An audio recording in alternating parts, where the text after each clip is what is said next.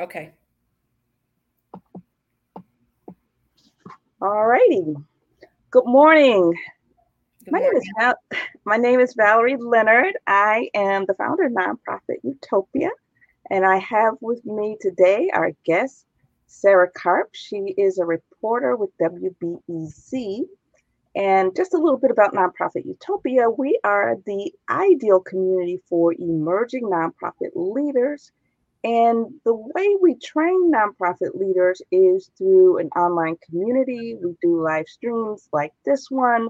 We also do consulting and have, um, we also do coaching. And before we get into our discussion with Sarah, I just wanted to share with you an abstract from an article from Lawrence Wallack.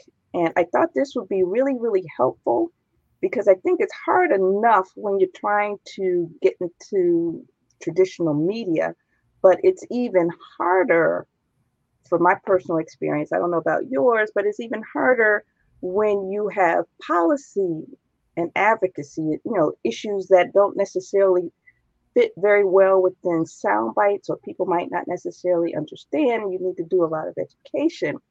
So, just to set the groundwork, he says that media advocacy is defined as the strategic use of mass media to advance public policy initiatives.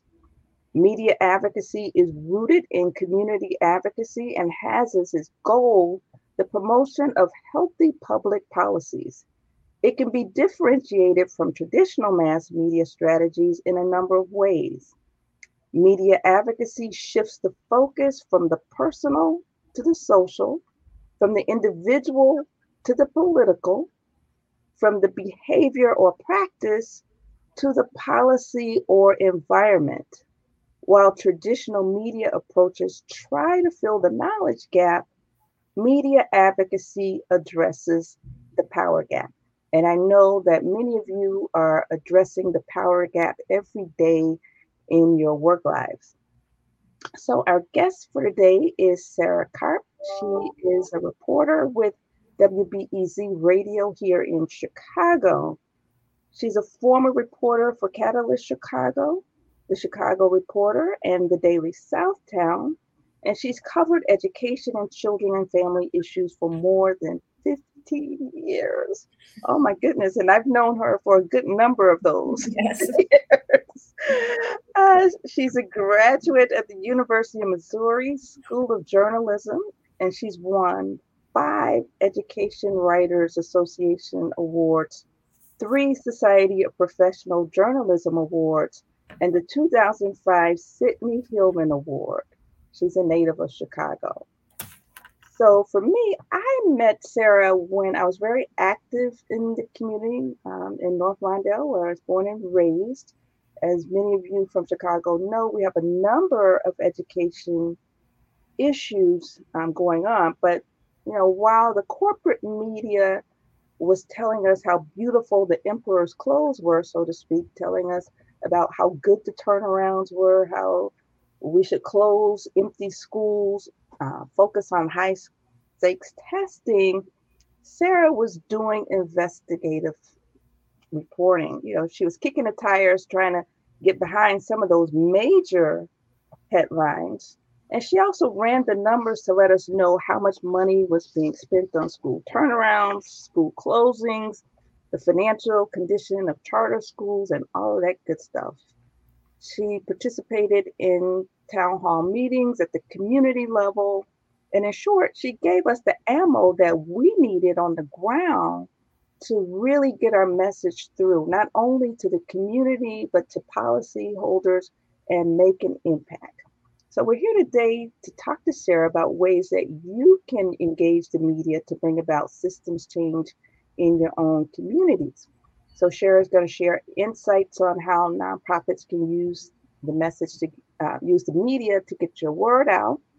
And then she'll also talk about what makes your stories newsworthy, how to establish relationships with reporters, and how to use the media to keep your stories alive, keep them at the top of mind, not only in your community, but for other reporters and for funders and policies. and policymakers. And we see that Robert Douglas has made himself known. And he said, Good. Thank you so much, Robert. It's great to have you here.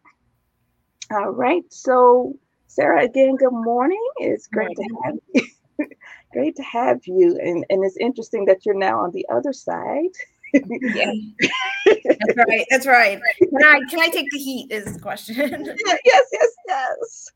And before we delve deeper, you know, just let us know a little bit about yourself. You know, how did you actually get started with journalism and how did you come to work with WBEZ?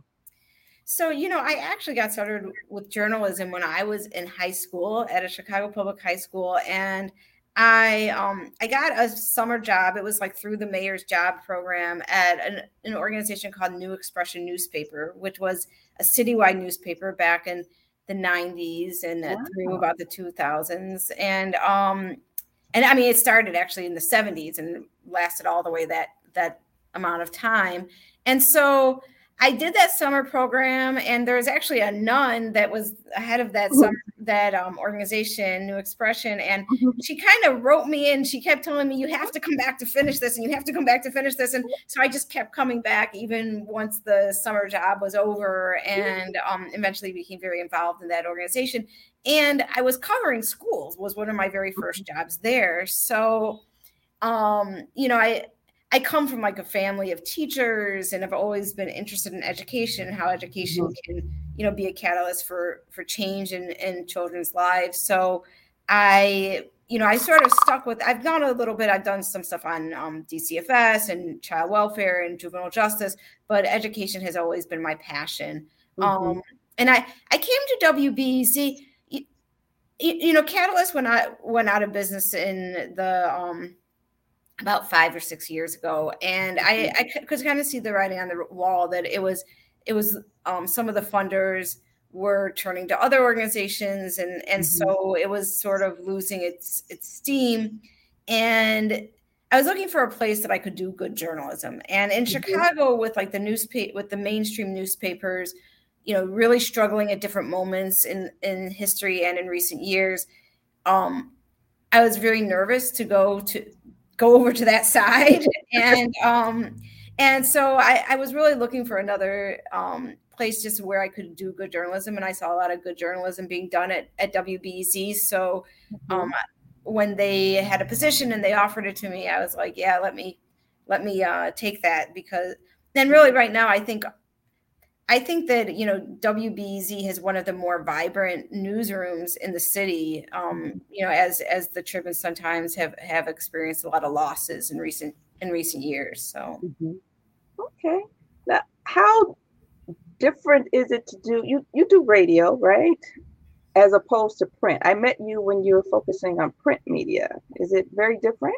It is, and you know, we do have a website, so I'm actually doing. I do both. You know, and the the smaller pieces um is just radio, but like a longer piece, there's also a web story, mm-hmm. and it is very different. It actually is very different in ways that that I didn't know until I transitioned to radio. So, um, you know, the way what you need for the elements of a good radio story are definitely different than the elements that you need for a good um, print story. Mm-hmm. And and one of the things is that a really good radio story has um, a scene, a place, you know. Mm-hmm. So it's really not a good idea if you really want to do a good radio story to do it from your home or from your or from your studio. It, right. You know, getting out seeing things, being able to tell people, you know, I'm at the place where this is happening, Ooh. brings it alive for people in a in a way that you know just being on the phone doesn't doesn't bring it alive. And also, I think that in radio, it's much more important to let people sort of tell their own story in their own voice and to mm-hmm.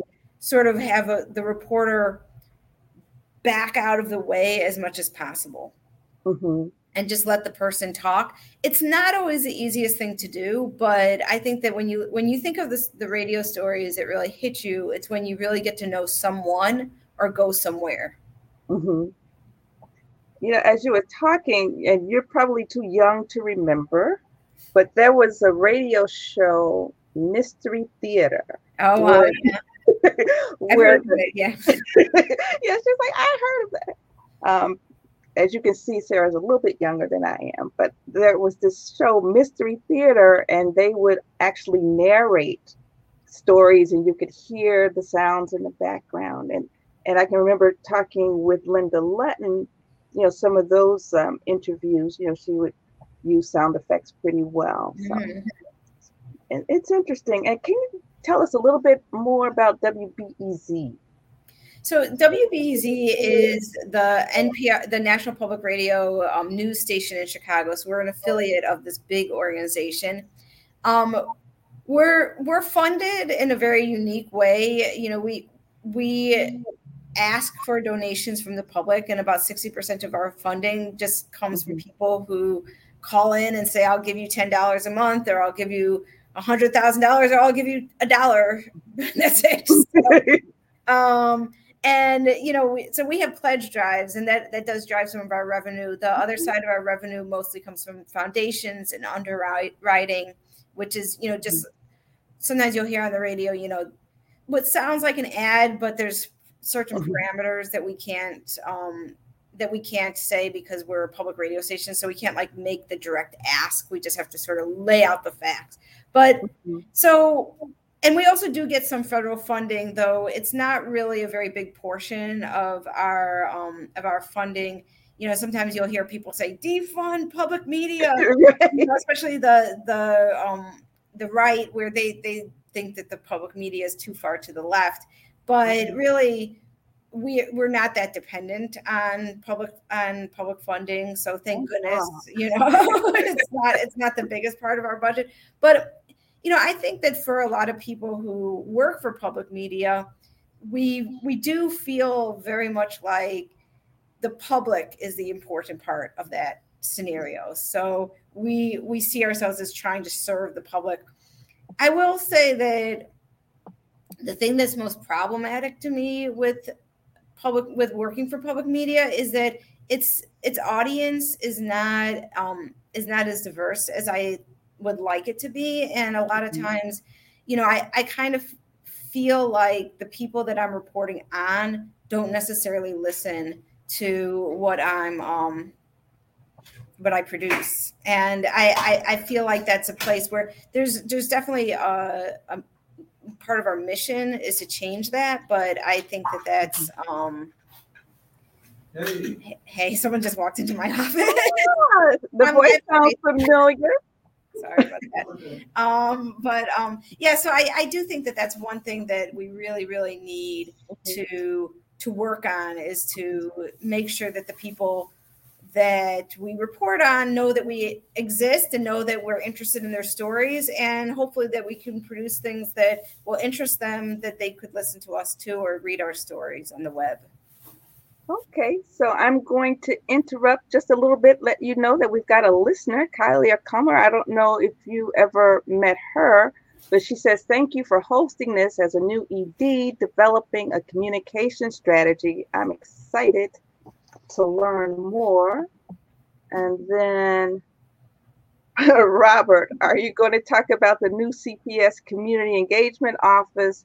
They're moving forward together initiative. That was not my plan. Our goal today, and Sarah may find some way to wind it in, but Robert, our goal today was just to show people how they can use the media themselves, you know, and amplify their own issues.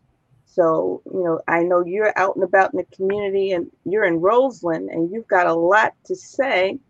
And Sarah's going to be here helping folks like you to you know be more effective in reaching out. And if there's some way she can draw that into her comments by all means. Otherwise you might want to contact sarah and she'll be giving her her information out at the end. All right? Does does that help you? Yeah Okay. And I know, I know, Robert. I can definitely uh, reach out to him and ask him what he thinks we should be knowing about that initiative or thinking oh. about that initiative. So okay, All right, and maybe that could be an example or something too. I don't, I don't know. However, you, you know, if you feel it's appropriate to bring it in, you know, so be it. If not, um, you know, Robert. All right. So, um, what would you recommend that nonprofits do to get prepared? You know, I'm sure there's a lot of work that we need to do before we come to the media. So, I think that one of the most important things is to make sure that you have people on around that can talk about the project that are whatever you're pitching that are actually affected by it. So, you know, I, I think that, you know, I, I try not to be lazy, but I, I will say that that we're not, I, I don't, I actually don't think any of my colleagues are lazy, but we can be very busy. You know, right. we can be very like, you know, there's some, especially, you know, younger reporters who are working at like places like um Blacks to get Block Club Chicago or, you know, some even like the Tribune sometimes they might be juggling three or four stories in a day. So to make a good story, you really want to be able to talk to people affected by whatever you're writing and you know the people running the program or the people who are mm-hmm. on the advocacy side. So I definitely think that having a couple people lined up who are available, who, you know, you don't have to chase down is is important. The other thing is to help us see the connections um, to you know what might be going on nationally or a bigger what's the bigger issue? Mm-hmm. you know so if you're just gonna you know a good example is that somebody might pitch oh we're opening a new job training center um, in the city. So that might be like well what's what's unique about that job training center? And then if you say to me well you know there's there's a big push to get um, young men into trades and that's what we're going to be doing. And you can say listen and the percentage of young black men in trades is only like 3% and so we're trying to influence that. Then giving me that context you know might help me to say like oh now i see that there's there's a reason that i should cover that. So i think that that's mm-hmm. also an important thing is you know as much as you can do some of the homework for some of the reporters, I think is is helpful. You know. Mm-hmm. Okay, great. And then I guess just a basic question. You know, what's the difference between a press release, you know, a news story, and an op-ed? I think we kind of get those mixed up. Sure, sure, and it is true. So a press release is just telling here's the news like here's something that i think that you could cover um, or that you could write about, but it should be very, very, um, you know, just based like here are the facts of what's going on. An opinion piece is somebody writing, you know, this is like this is their opinion from my, you know, and, and that would be a longer, something longer with more like narrative and more structure.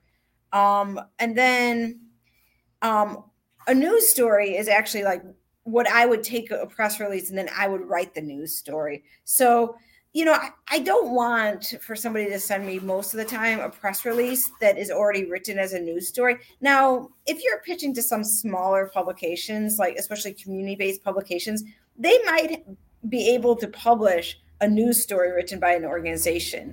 And so, as much as you can do that for them, then that's, uh, you know, that might be, that might work for them. But, you know, one thing about press releases is I don't want to have to search through a press release to find the news. You know, I don't mm-hmm. want to, if I have to read more than the top paragraph, I'm probably not going to read it. I mean, it's just such yeah. I mean, you know, you can go into my inbox. I bet you, you know, I bet you on a daily basis we get, you know, 50 to 100 pitches. And so I'm quickly like going through them to see if there's anything interesting and i'm not you know i'm not really spending much time. So you know put the news in the in the first paragraph. Don't try and lure me in. Don't put the news in the first paragraph. Give me bullet points. Mm-hmm. um, give me phone numbers and and make it very straightforward. Okay and here is a question from robert do you guys buy and sell stories? We do not.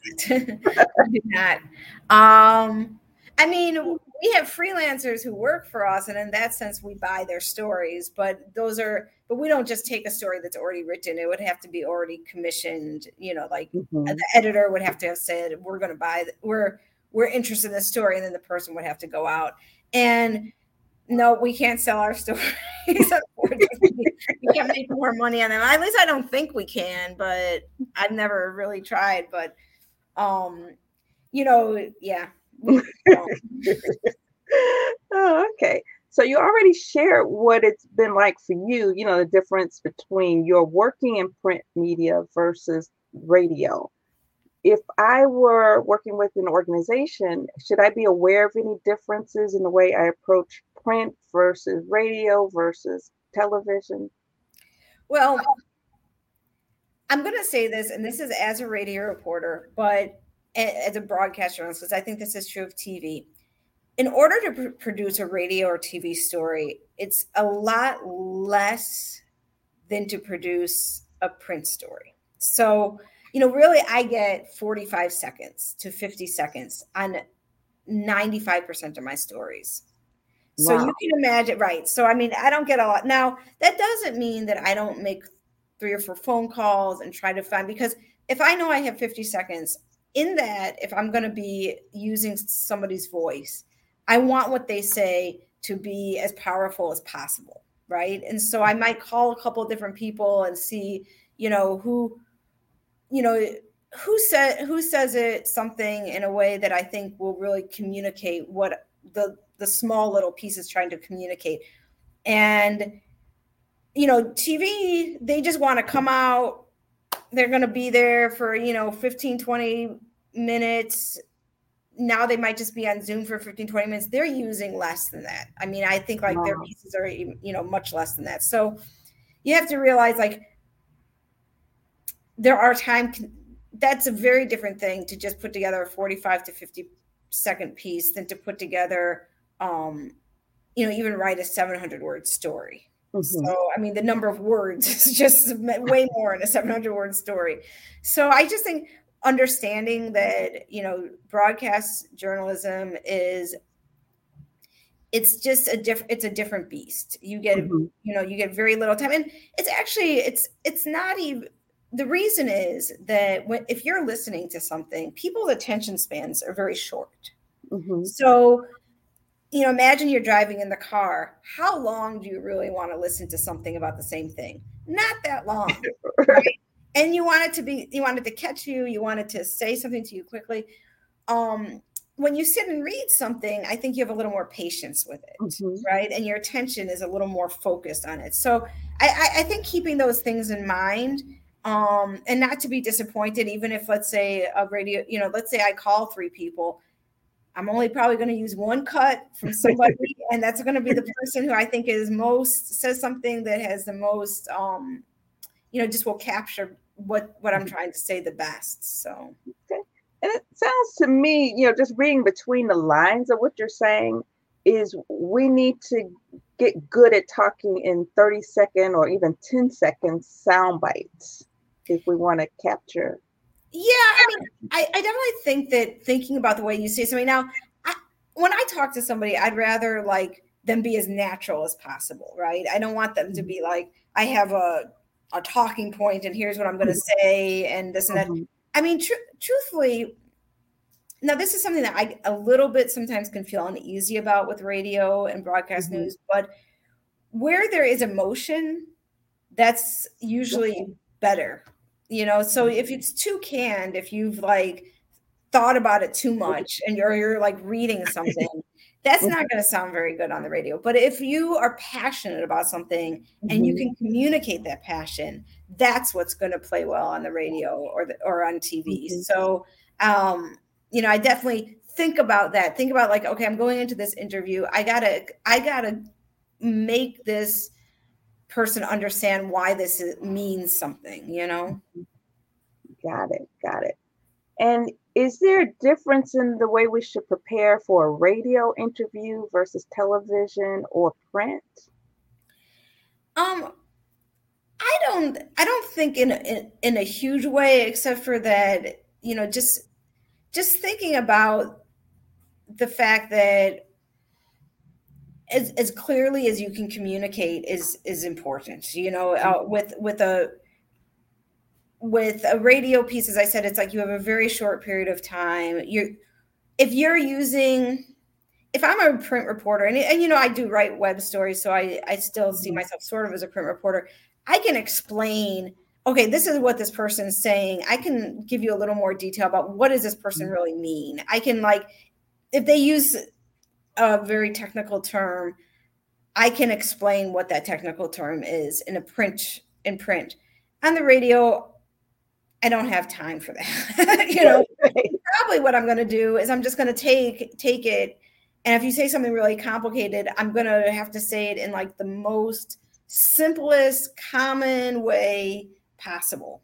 And mm-hmm. so um you know that I think that just thinking like you got you it, it's very good if you can like take out the technical terms, take out the acronyms. Mm-hmm. You know, if you're going to say, um, if you're going to be talking about, let's just say like what welfare, this is back in the day, and, and you said TANF. Mm-hmm. I'm not going to want to use that. That whole cut is going to be totally messed up because I'm going to be like, nobody driving in their car remembers what TANF is. you know? I need you to say it the way people know it. So, mm-hmm. um, so that's one thing to keep in mind. But I also think, you know, both ways. I, I think going into an interview like it's a conversation is always the best way to go in, whether it's a radio, a radio reporter or a print reporter. You know, I'm just a you know a person. You're just a person. We're just having a conversation, and I think mm-hmm. that's as relaxed as you are, as real that you are, will always come off better than being too like you know, canned mm-hmm. to.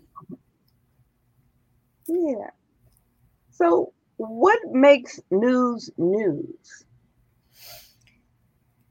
It kind of depends. I mean, it, it's. I think it kind of depends what kind of news. So, if you're like TV, what makes news is if there's a good picture. Okay. Right.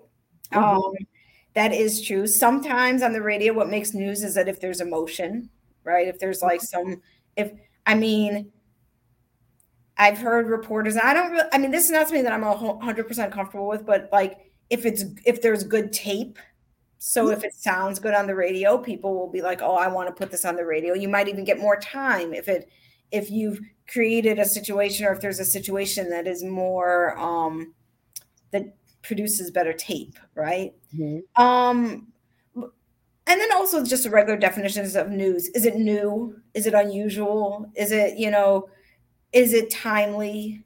You know th- those things that are you know just always news. Does it relate to something that's happening beyond yourself you know like mm-hmm. nationally internationally? Those are always things that, that we look for. Trends. Yeah so how do you stand out? There's so much noise right? So many competing stories and issues and when you're dealing with policy advocacy as i said before it can be really dry how do you make that stuff come alive? How do you stand out? Well, I think that the, the big thing is to put people in touch with the person that can explain why this is important because mm-hmm. it's really important to them. And I mm-hmm. think that that's how it stands out. I mean, you know, you, you can talk about, let's say, homeless policy all, all you want, right? All right. If I hear from a person you know, and I understand their story and I can relate to their story and I can, you know, that and I can put somebody on the radio that gets somebody to see somebody else's perspective or see how somebody else's, you know, um experience could could relate to theirs or could be theirs or you know, I think that that's what makes um makes something stand out. I mean, when I get and, and in fact, if you talk about like the PR, the public relations people that I would call, you know, and say, hey, can you help me get somebody? It's those that I know are able to put me in touch with like and I, I don't like this term because it sounds very like callous, but like what you call real people, all real people, right? Even even the, even the you know even the university professor is is, is actually a real person, but they don't sound like one on the radio. But um, mm-hmm. you know, but I do if I can if I can talk to somebody, if I can come to someone's house and have a conversation with them, mm. it stands out way more than if I'm just like well, we can get the director on the phone with you tomorrow. I want to talk to the director too, but I also want to go to the person's house and talk to them. And I think that mm-hmm. every reporter would tell you that that makes it a, more compelling for them. Mm-hmm. Yeah, I can remember when I was, you know, doing, you know, a lot of work in North Lawndale around education, you would call me a lot. Yeah. And, and I guess my question to you, I can't get inside your head. So I'll ask you, why would you call me? I was a community activist, you know, doing this stuff around education, but for some reason you would call me quite often. Yeah. Well, you know, because I knew that you knew what you were talking about, and I knew that you were like, that you were for real, you know, like you mm-hmm. were actually doing the work and you were actually connected to the people that you mm-hmm. were doing the work with. And I, I think that as reporters, like we try to find those people who are connectors to communities, especially ones that like we don't live in. Mm-hmm. Um, and it's people that we can trust. Mm-hmm. So, you know, there's I won't I won't say his name, but there is an activist on um the far south side where um it's not Robert, but some other where I called that person to ask them about a, a, story that I was interested in. And they realized that this was a good story and they called another media outlet. and that media outlet came and covered it and they like scooped me. So I have to trust them. But also I just think knowing that some if somebody knows their stuff, then it's that's mm-hmm. the that's to me, I mean, and yeah, a person who just who can connect me with other people in the community is is also good. So Okay, so we've got another question from Kalia. She says, What's the best way to build relationships with reporters?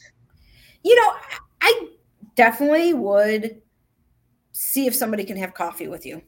You know, see if you can have, you know, if, if there's a reporter that you think is doing work that is similar to the work that you think that you want to promote, call that person and say, Hey, you know, let's just have a, let's just, you know, meet down the block and have a cup of coffee because if I've sat down with you, um, you know, when I am not pursuing a story, just on a, you know, it's, a, mm-hmm. you know, 10 a.m. on a Tuesday, I'm, and then I see an email from you, I'm immediately going to be like, yeah, I, I, I'll, I'll open that email. I'll read through that mm-hmm. email. Or if you call me, I'll pick up, you know, there's, mm-hmm. so, um, definitely i think that that's probably the mm-hmm. best way i mean it's still email texting DMing. I mean, if you have a particular story, I think, you know, doing those things are okay. But I definitely think if I just know who you are and I know, you know,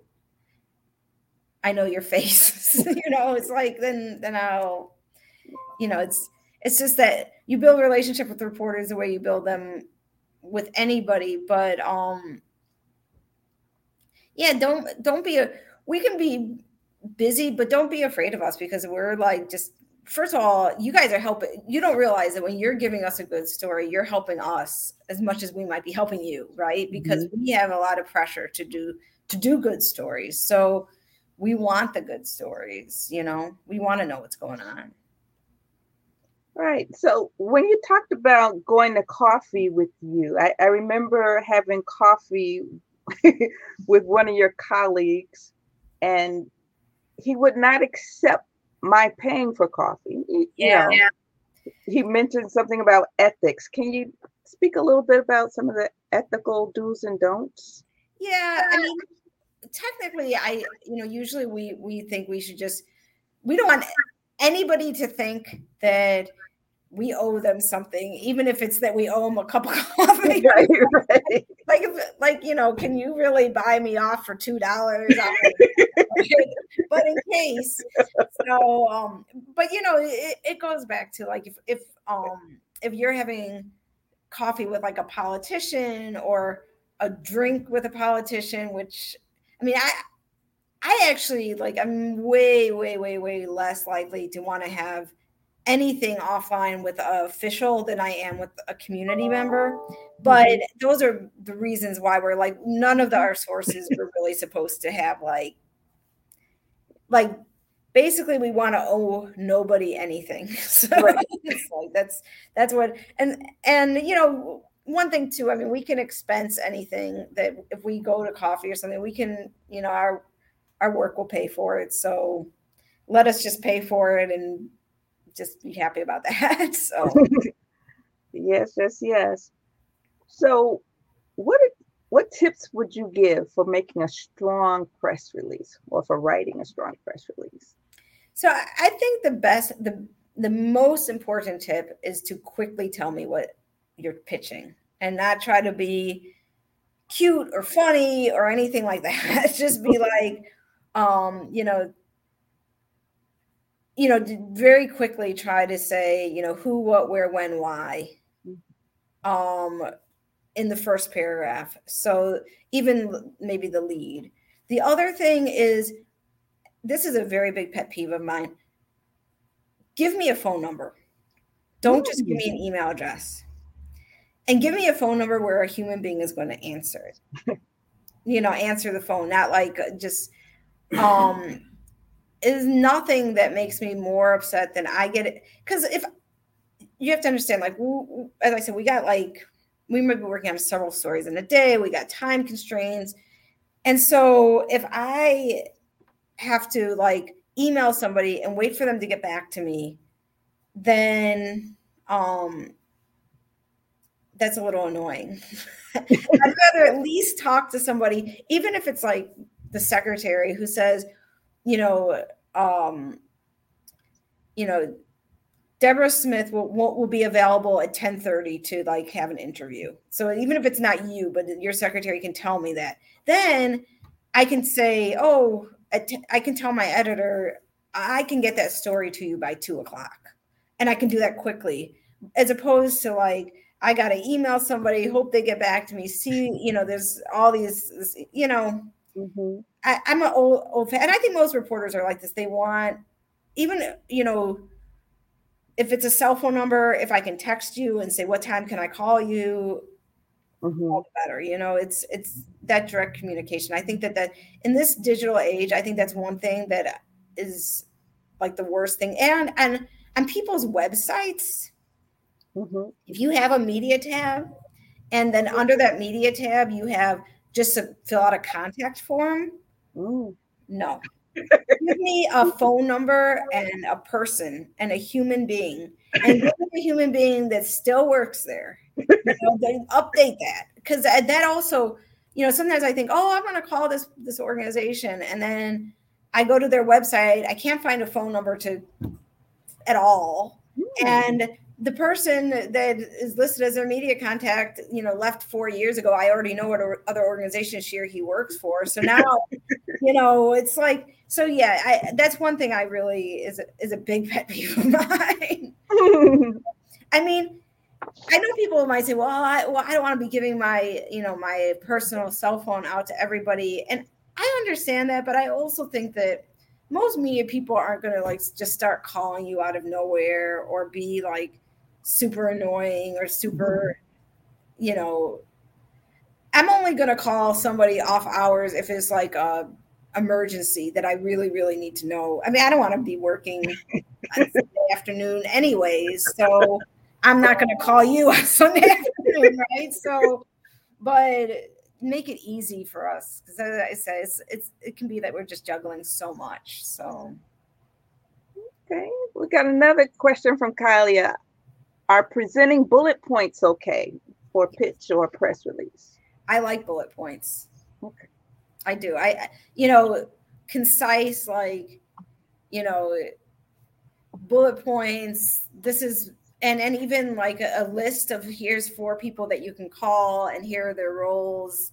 I mean, th- those things help. I mean, make it simple and and easy and quick. You know, mm. it's yeah, it's interesting when you said, well, here are four people you can call.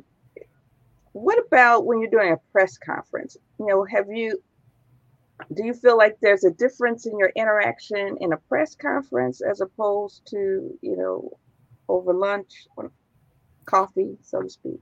Yeah, yeah. I mean, press conferences, well, first of all, I know everybody else is there. Mm-hmm. Um, so I mean, I'm not uniquely getting the information, but but I like press conferences, especially ones where, you know, somebody from, you know, there's a variety of people talking. Um, you know, I, one thing that does annoy me was is when organizations have press conferences and spend half the time thanking them, thanking the people on their board and everything, and I'm like, you know, I'm very, you know, that's never going to make it into my article. It's never going to make it into. Uh, and, and there must be some other way to thank them to spend like a half hour thanking everybody and their mother for building the building. You know, like I don't. I mean, I know it's sort of part of the thing, but if it's a press conference, then I don't need to hear all that. You know, do make it for the press and then maybe another event to like thank the donors or something. it shouldn't be one and the same, you know? Yeah. And that's my own opinion. It sounds sort of crude, but that's how I kind of sometimes I'm like, oh my God, I'm gonna be three hours listening to everybody. So I am so glad you are taking the time to be so candid. You know, this is stuff we will never, ever, ever hear otherwise. Um, and, and I just thank you for, for being candid. Well, you, you asked the question, I'll tell you what I think. yes, yes. For better or worse. Yes. Uh, I, I, love it. I love it. So, what what are some of the do's and don'ts? You, you just mentioned one, um, and and even throughout the conversation, you've mentioned some of your pet peeves. But if you were to summarize some of the do's and don'ts of approaching the media and making sure that your story is placed? Um, I think probably the biggest pet peeve I have, especially for not for profits, is when when they pitch something and then I say, "Oh, can I talk to somebody who's affected by it?" and then they feel like they must provide a protection to the people mm-hmm. that they are serving and i understand there's you know people you know we don't want to expose people and we don't want to make people vulnerable for like our own purposes and i understand that but i also think like you can find somebody and coach somebody and have somebody ready to like tell what's necessary to like tell that story um and i think like to to say, well, we can't tell you who this is affecting. We can't let that person talk to you, but we'll talk to you about how it's affecting that person. I think that that's. I just don't. I, I mean, I think that that first of all, it's not going to turn out to be a very good story, and it's not. You know, it's not going to be as as strong or as relevant to people. Mm-hmm. Um, so I think that that's my biggest pet peeve is like, well, you can't talk to, you know, somebody. And if you're pitching the story let me talk to the person. You know let me talk to the people that it's affecting. I think that that's the important thing is like um you know I, a lot of times too i think people get protected who don't necessarily have to be. Like they they don't even want to be. The other thing is that you can tell me I don't want this person's name used, and this is why. Like, I can put you in touch with that person. Mm-hmm. Um, and I think that it, that's okay. And actually, when you come when it comes to broadcasts, it's that's one place where I see a big benefit is that when I worked for print, I was very much against using not using someone's name because it sounded a little, you know, like are you sure that's a real person? Someone from the West Side told me this, you know, but if I can say, um, if I can say like if I can put someone's voice or if you're pro, if you're TV and you can you know put someone but just not show their full face, then it doesn't feel like it's so anonymous. It feels like the person actually exists. And so I think mm-hmm. I feel like as a radio reporter, I'm a little more open to not mm-hmm. using someone's name than I was as a print reporter. So that's something to keep in mind that you know maybe you have somebody who you know maybe they're they're like it's a, someone who's formerly incarcerated and you don't want their name used because you don't want every employer to be able to just type their name in and see that they were formerly incarcerated i can understand that still let me talk to the the person and i don't have to use the, the person's name i can just say you know john who asked for his privacy to be you know maintained and and that can be okay too okay and Robert made a point of saying, you know, other cases are, you know, sexual misconduct. Uh, you know, you don't want to necessarily expose a right. victim. And we're very sensitive to, to that. I mean, I actually will err on the side of not using a child's name, especially somebody under 18's name, mm-hmm. even if the bed, even if the person is like 16 year old and says, "Hey, use my name," it's fine. I actually will tell them uh, sometimes, like, "Hey, I, I, I don't know that in 15 years you're gonna want your name attached to this, and I'm not gonna be the one that's gonna put you out there." You know, I, I mm-hmm. feel like, you know, I'm I, I feel like I will I actually want to protect people myself because I mean I just like a doctor I, I think a, a, journalist doesn't want to do any harm you know I'm not out there to hurt anybody so um you know that I think that's my responsibility too to protect people from being harmed. Okay, great. We've got a question from Corey Friedman. First of all, hello, Corey. Thank you so much for joining us. Um, do you have any suggestions on how to balance information slash news overload, especially when sorting out opinions from news?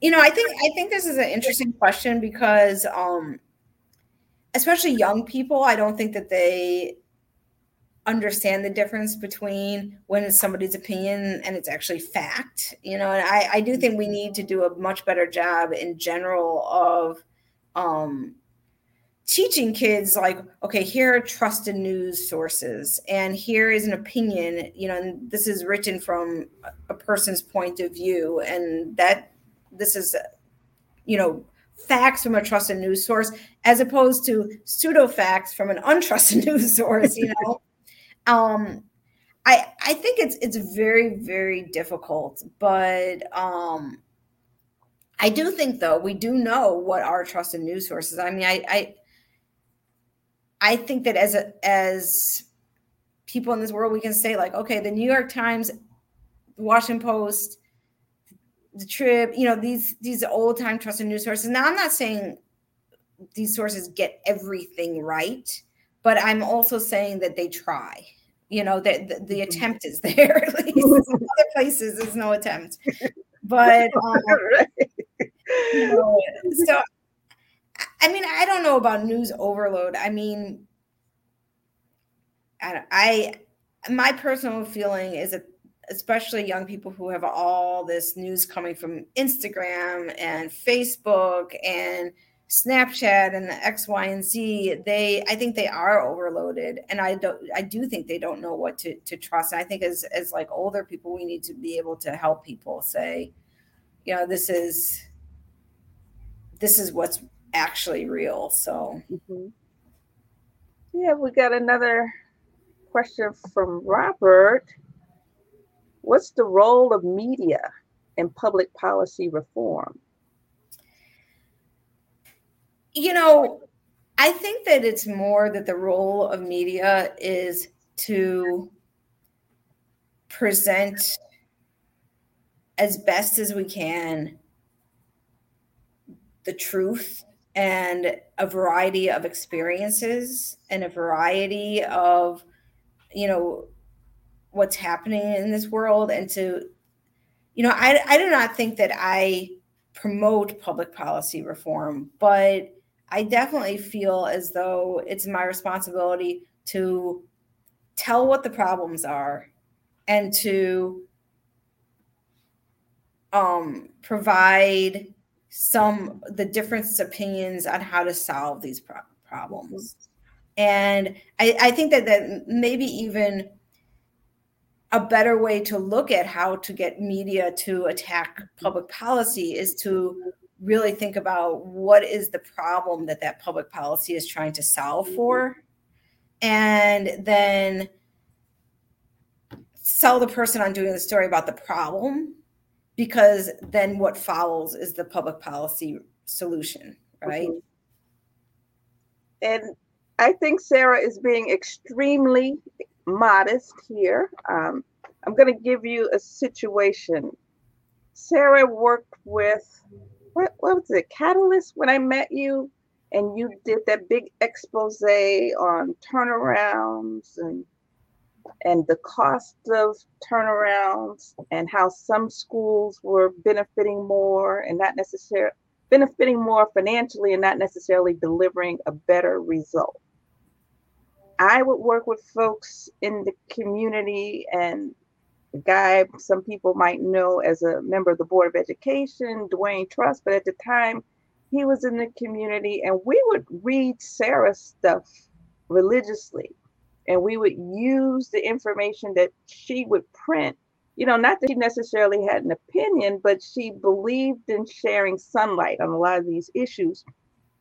And we used the data that she shared and we exposed or amplified what what she printed brought it um, to the community let people know that some of these solutions were not working and over time, I think it took like five, six, maybe even seven years, um, people began to see that there wasn't necessarily a total um, advantage to sending kids to charter schools just because they were charter schools. I think people learn to um, investigate school options more carefully and not necessarily go to a school just because it had charter behind its name.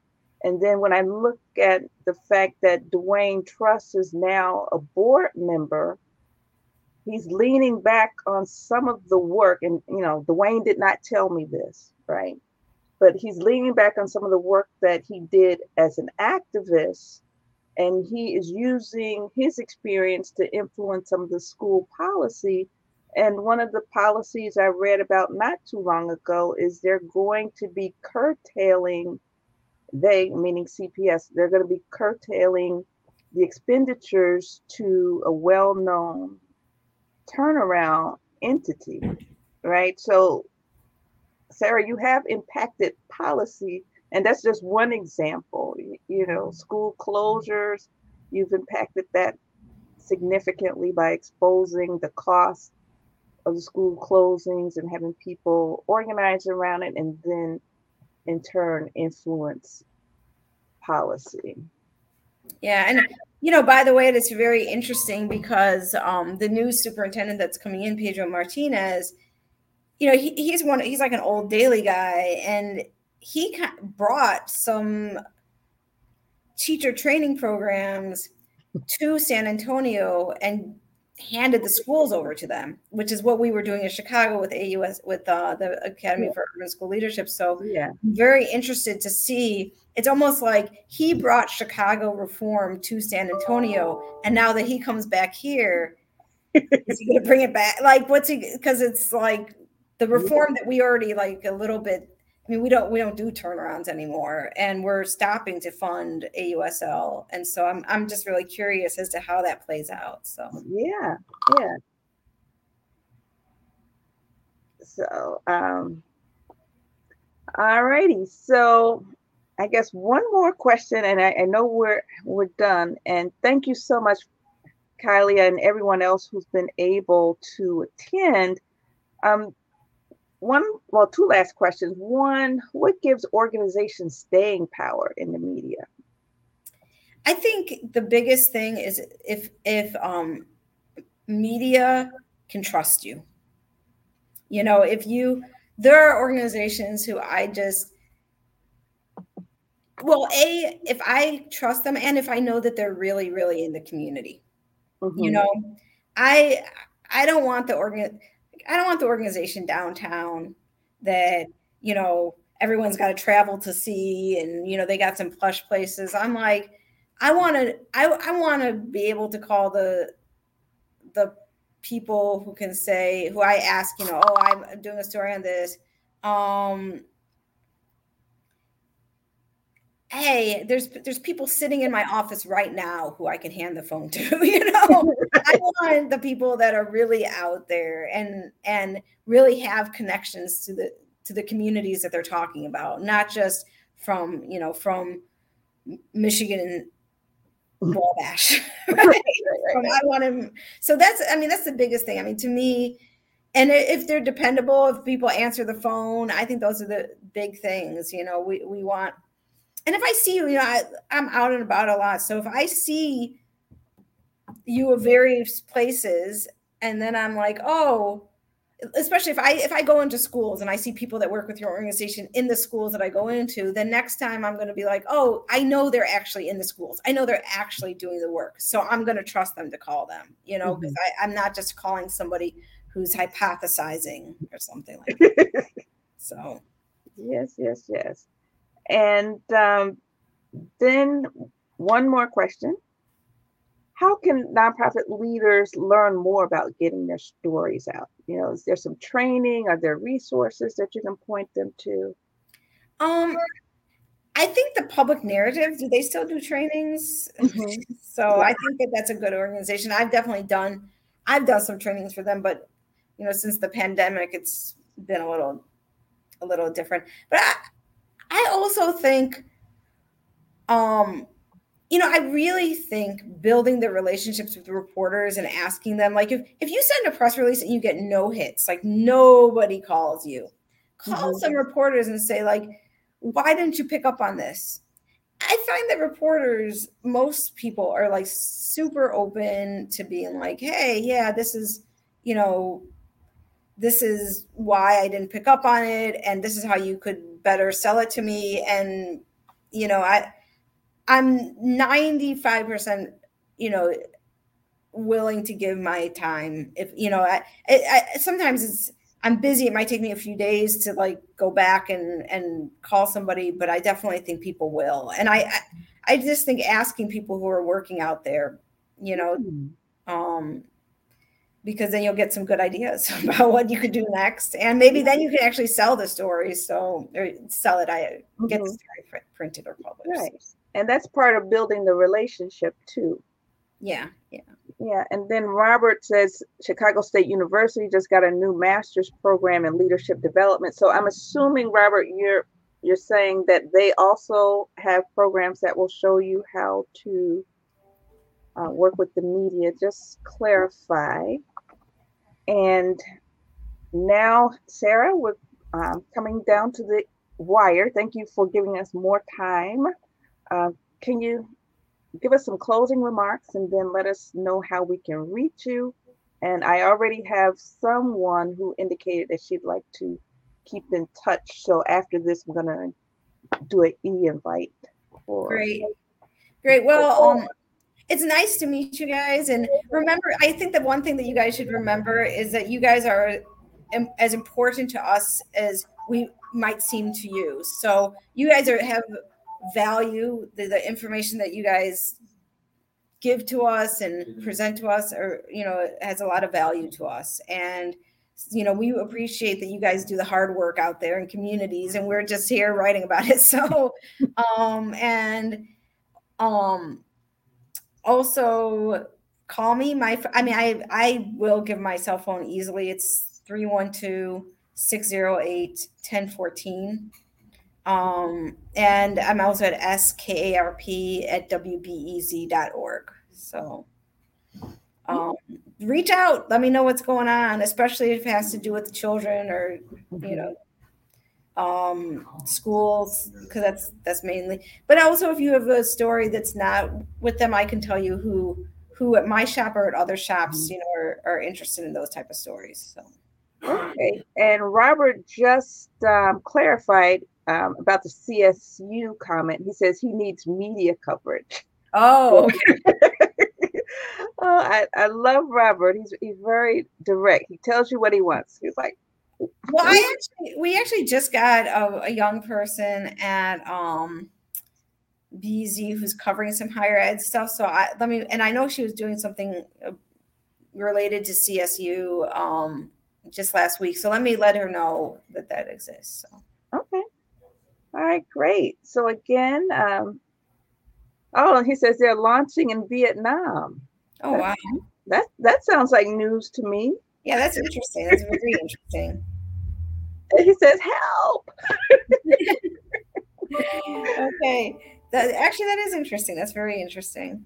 All righty, awesome. All right, so we're already over time. I just want to say thank you so much, Sarah, for spending your time. And I know you're under serious deadline, so thank you. Thank you. I appreciate your time too.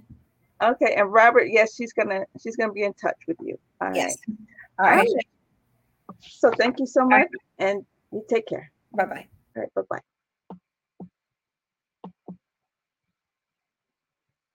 I was just under deadline.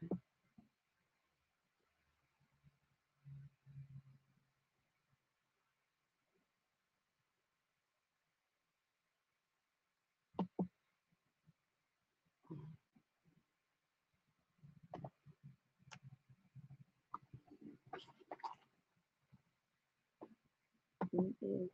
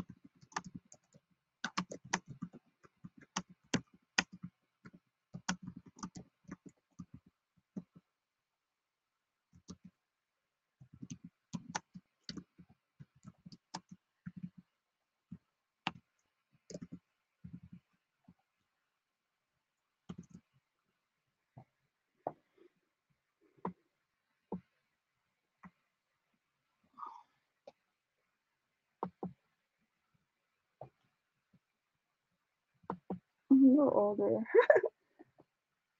I, I, I, me about what was it? I, I can't say. What was it about?